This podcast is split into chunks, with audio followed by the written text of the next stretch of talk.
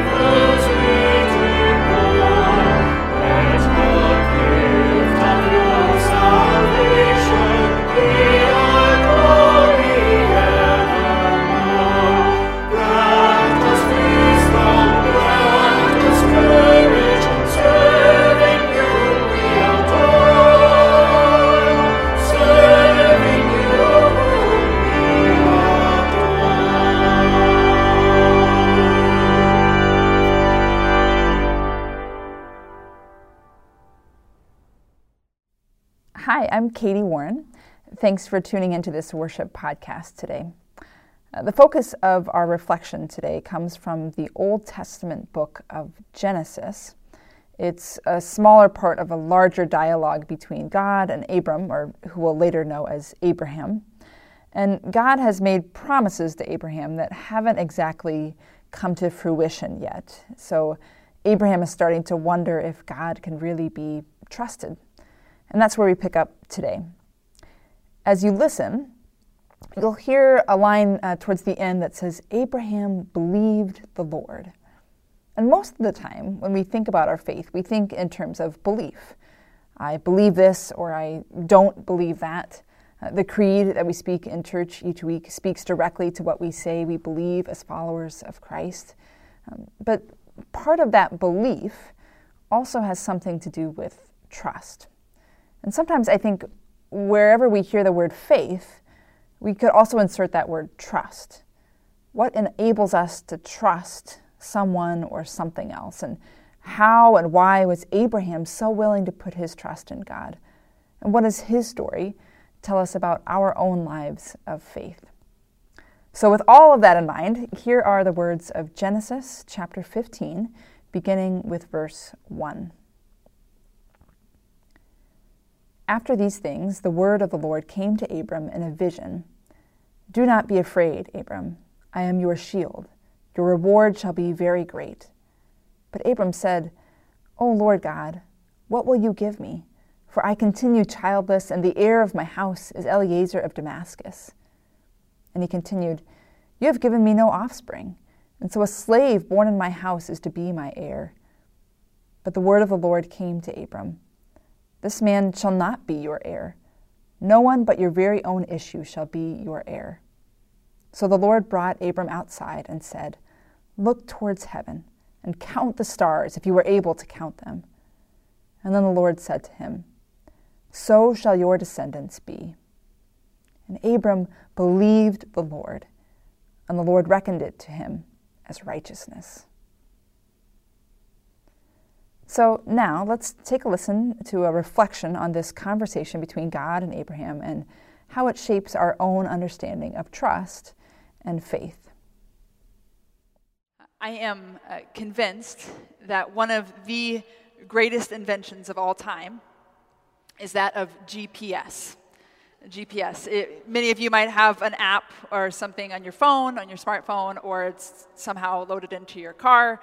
Um, I oftentimes get lost. I'm a bit maybe directionally challenged, uh, even in a town I've lived in for years. So, GPS is this game changer, I think, for me and for uh, many others as well whether you're traveling in an unfamiliar city or just trying to find someone's house maybe you haven't been to before or just completely lost like sometimes i get and trying to figure out how you find your way back home it's just as easy as pulling out your phone right plugging in the address getting that step by step voice that gives you the directions to get back on your way that is of course uh, trusting that the gps is correct, which isn't always the case. Uh, last winter, I remember watching this news clip of a semi trailer that ended up driving onto Lake Minnetonka up in Minneapolis in the Twin Cities. Apparently, the driver was uh, trying to make a delivery to a home that was right along the lake and was following the directions of his GPS that led him straight onto the lake. I think we'll maybe give him a little bit of credit that possibly it just looked like a snow covered road. Uh, but thankfully, the ice was thick enough that he was able to get towed back to land before breaking through and going into the water. Or a few years earlier, there was a, this driver uh, up in the upper west side of Manhattan. He was trying to make his way to New Jersey, but somewhere between here and there, he followed the directions of his GPS that told him to turn right.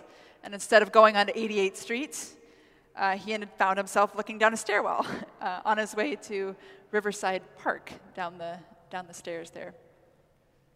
There are, if you Google it, there are dozens of entertaining stories and great pictures of these sorts of situations that happen. Thankfully, for the most part, most of them just end up safely with a little bit of embarrassment and a call to a tow truck. Um, and thankfully for us, most of the time, I think, our GPS uh, works Right? We can trust that it will lead us to the right place.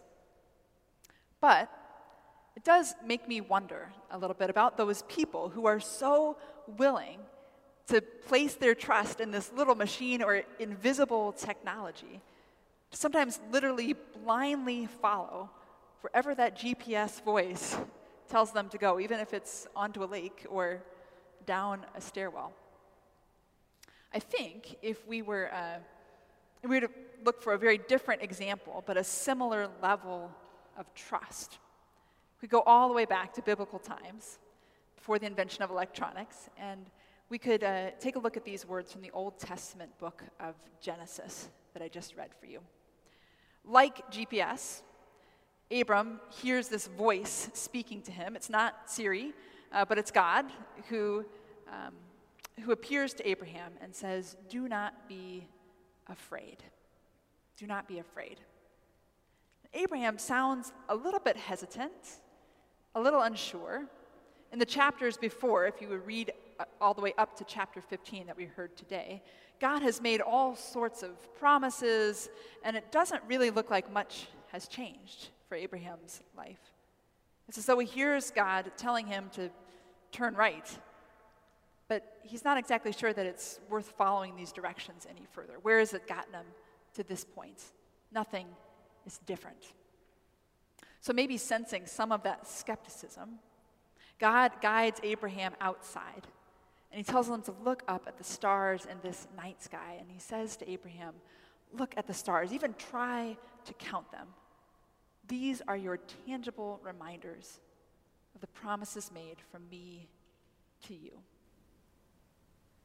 And so, the next thing that Scripture says is that Abraham believed the Lord. Without any further hesitation, the Bible says he believed what God had to say, and that's it. It's always a little funny when I get to this part of the story to me that literally all the information we get is just that up to that point, there have been all these different details about um, the words that are exchanged before, between Abraham and God, the details of the different locations that Abraham and Sarah are traveling to here and there. We even get the name of Abraham's current heir, Eliezer of Damascus. When they're outside together looking up at these millions of stars in the sky, Abraham could have asked all sorts of questions. Could have wondered aloud about what comes next or quizzed God on the validity of these promises he keeps hearing about over and over. But all that's said is, at least all the information we get, is Abraham believed the Lord. No further commentary on how we might follow Abraham's lead or what exactly tipped those scales toward total trust in God. So we're kind of left to wonder a little bit how did Abraham come to believe or why? And what constitutes belief in the first place? They are worthy questions of our consideration, I think. What happens with any of us that would enable us to say, I believe the Lord? So often, when we think about trust, which we can kind of use in the same context of belief, we think about trust, we put most of that emphasis on the person or the object that's on the receiving end of that trust. So, as an example, I can remember very well the first time I went to Six Flags, an amusement park, um, and I'm going on my very first real roller coaster, like the upside down, loop de loop kind of things, right? And I was terrified that I'm going to get stuck upside down or fall out or any of those sorts of things. So the whole time we're in line, I'm watching, as we're winding back and forth, I'm watching everybody who's getting on the ride who looks maybe about my height or my age, and watching them as they get off the ride then to see how they're feeling, right? If they come back with a smile on their face, they live to tell the story that they survived this roller coaster, then, uh, then maybe it's okay. Their experience of that ride informed my own faith in it. Or if you have a good friend, you might trust them to share some information, personal information about yourself, confide in them, right? Before choosing what you share, sometimes we might think about for a moment, well, have I ever heard them tell me things about other people that they've heard, right? Other person's secrets. Do they seem trustworthy? It's almost as though their actions determine our own level of trust. And for many of us, I think that that's a pretty logical way to determine our ability to trust. If anyone stepping off that roller coaster looked terrified or hurt in some way, then I couldn't trust the ride. Or if a friend is what you might describe as a gossip, then you probably shouldn't trust them with confidential information. The only problem with that, though, is that your ability to trust then becomes entirely dependent on something outside of your own control. As though your trust isn't really even yours to give in the first place. One of my favorite authors on topics of faith uh, is a priest and, and writer named Barbara Brown Taylor. She offers this kind of definition uh, of trust that has a way of turning that logic on its head. She says, What if we thought of our ability to trust as having nothing to do with anyone but you? You weigh the risks and you decide. Basically, she says, authentic trust means deciding that you can handle it even if things don't turn out the way you'd hoped or anticipated. Essentially, she's saying that the act of trusting another is never entirely logical. That putting your faith in someone or something else, it never makes total sense. That to relinquish control, to place hope or confidence in something outside of yourself, it's actually an act of courage. It's courageous. And as people of faith, we get to practice this over and over and over again.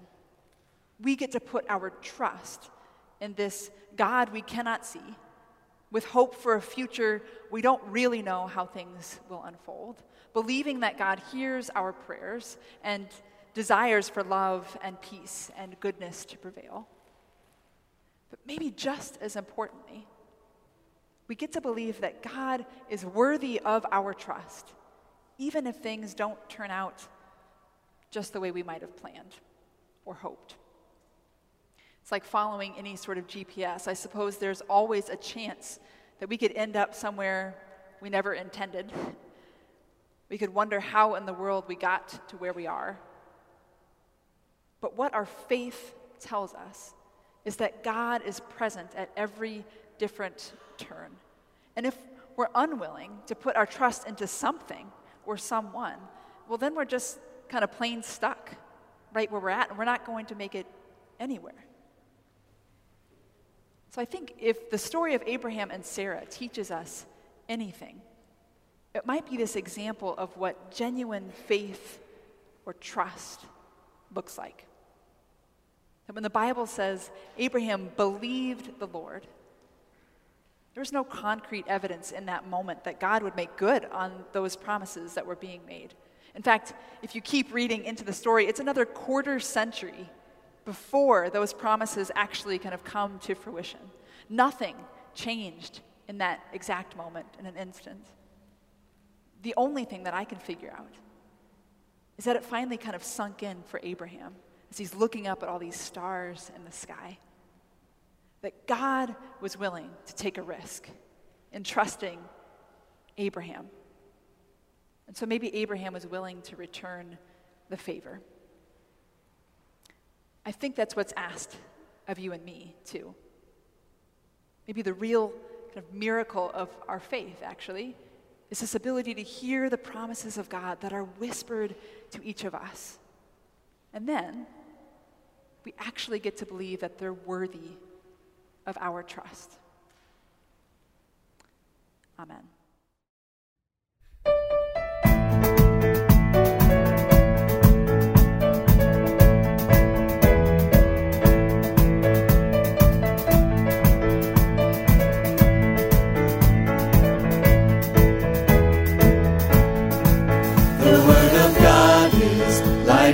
Strength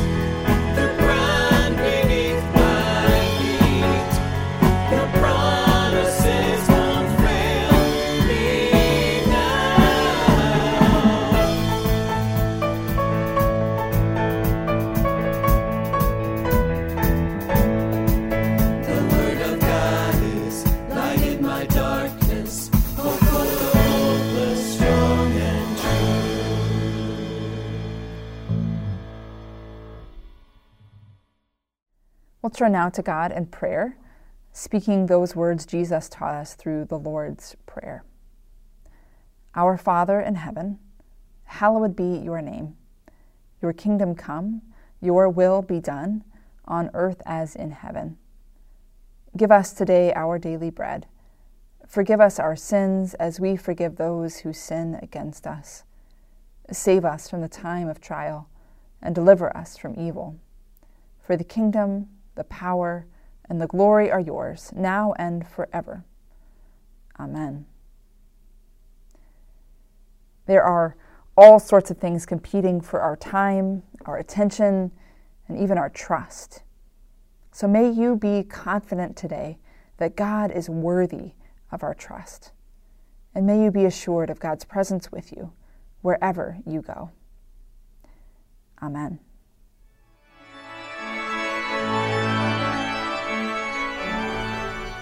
I hope you've enjoyed this podcast, and thanks for your support of the ministries of St. Paul Lutheran Church. Our commitment to projects that lend hope to other people stretches across the country and around the world.